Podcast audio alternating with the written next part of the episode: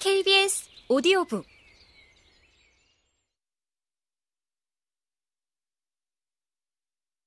우리가 마이링겐이라는 작은 마을에 도착한 것은 5월 3일이었다. 거기서 우리는 페터 스타일러 장로라는 사람이 운영하는 앵글리시 호프에 묵었다. 이 호텔 주인은 런던의 그로브너 호텔에서 웨이터로 3년 동안 일했다는 유식한 사람으로 영어를 유창하게 구사했다. 그의 조언대로 5월 4일 오후에 우리는 산에 올라가 저녁에는 로젠 라우이라는 작은 마을에서 밤을 보내기로 했다. 호텔 주인은 산 중턱에 있는 라이헨바흐 폭포 쪽으로 갈 생각은 하지 말라고 단단히 당부를 했다. 폭포를 구경하려면 길을 좀 돌아가라는 것이었다.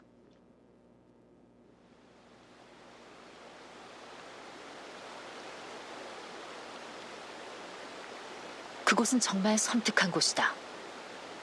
녹아내린 눈으로 물이 불어 억수 같은 폭포수가 거대한 심연으로 곤두박질 치면서 불난 집에서 솟구치는 연기와도 같은 물보라를 일으킨다.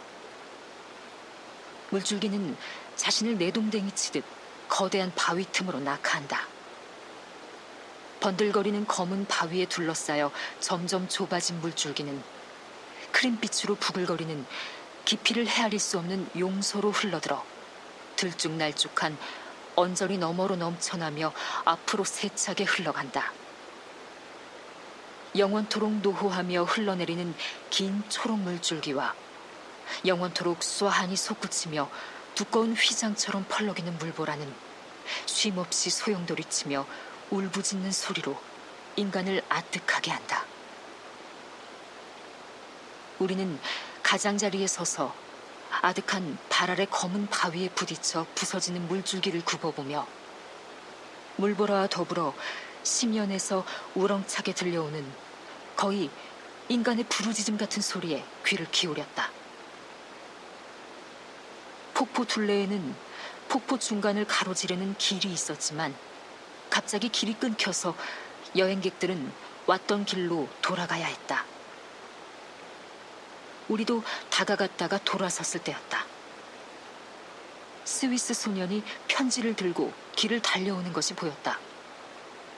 우리가 아까 떠난 호텔의 마크가 찍힌 그 편지는 호텔 주인이 내게 보낸 것이었다.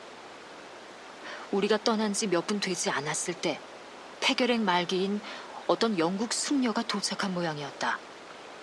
그녀는 다보스 플라츠에서 겨울을 나고 이제 친구들을 만나러 루체른에 가는 길이었는데 느닷없이 심한 각혈을 했다. 그녀는 몇 시간 못 살 것 같지만 영국인 의사를 만나면 그녀에게 큰 위로가 될 테니 내가 돌아와 주기만 바란다는 내용이 쓰여 있었다. 선량한 스타일러 씨는 내가 어서 와주면 큰 은혜로 알겠다는 추신을 달아놓았다. 그 숙녀가 스위스 의사를 만나는 것은 단호히 거절하는 바람에 자기가 큰 책임을 느끼지 않을 수 없다는 것이었다. 이런 부탁은 무시할 수가 없었다.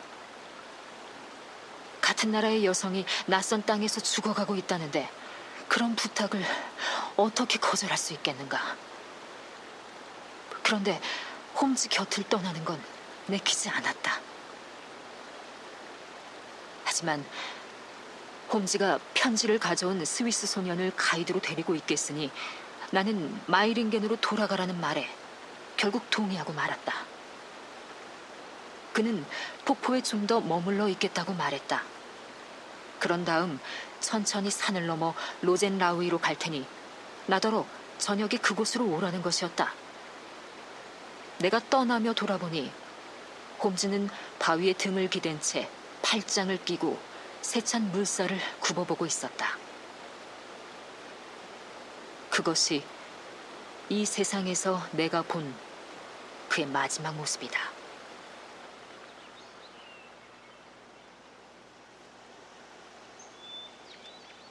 내리막길을 거의 다 내려온 나는 뒤를 돌아보았다.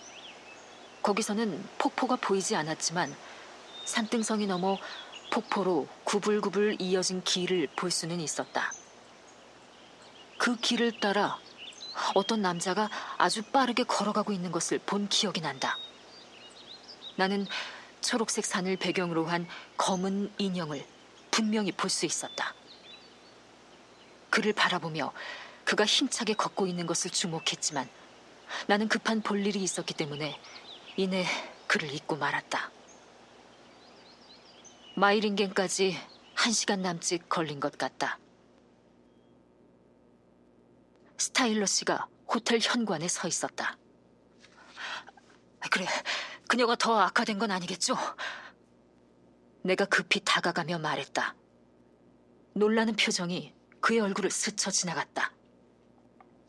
그가 파르르 눈썹을 떠는 것을 척 보는 순간 나는 가슴이 덜컥 내려앉았다. 당신이 이 편지를 쓴 게 아니군요. 내가 주머니에서 편지를 꺼내며 말했다.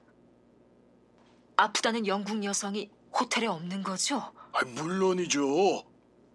그가 외쳤다. 그런데 거기에 호텔 마크가 찍혀 있군요. 아, 이 당신이 떠난 후에 들어온 그 키가 큰 영국인이 쓴 게 분명합니다. 그가 말하길 나는 호텔 주인이 해명하기를 기다리지 않았다. 나는 가슴을 조이며 이미 마을길을 치닫고 있었다.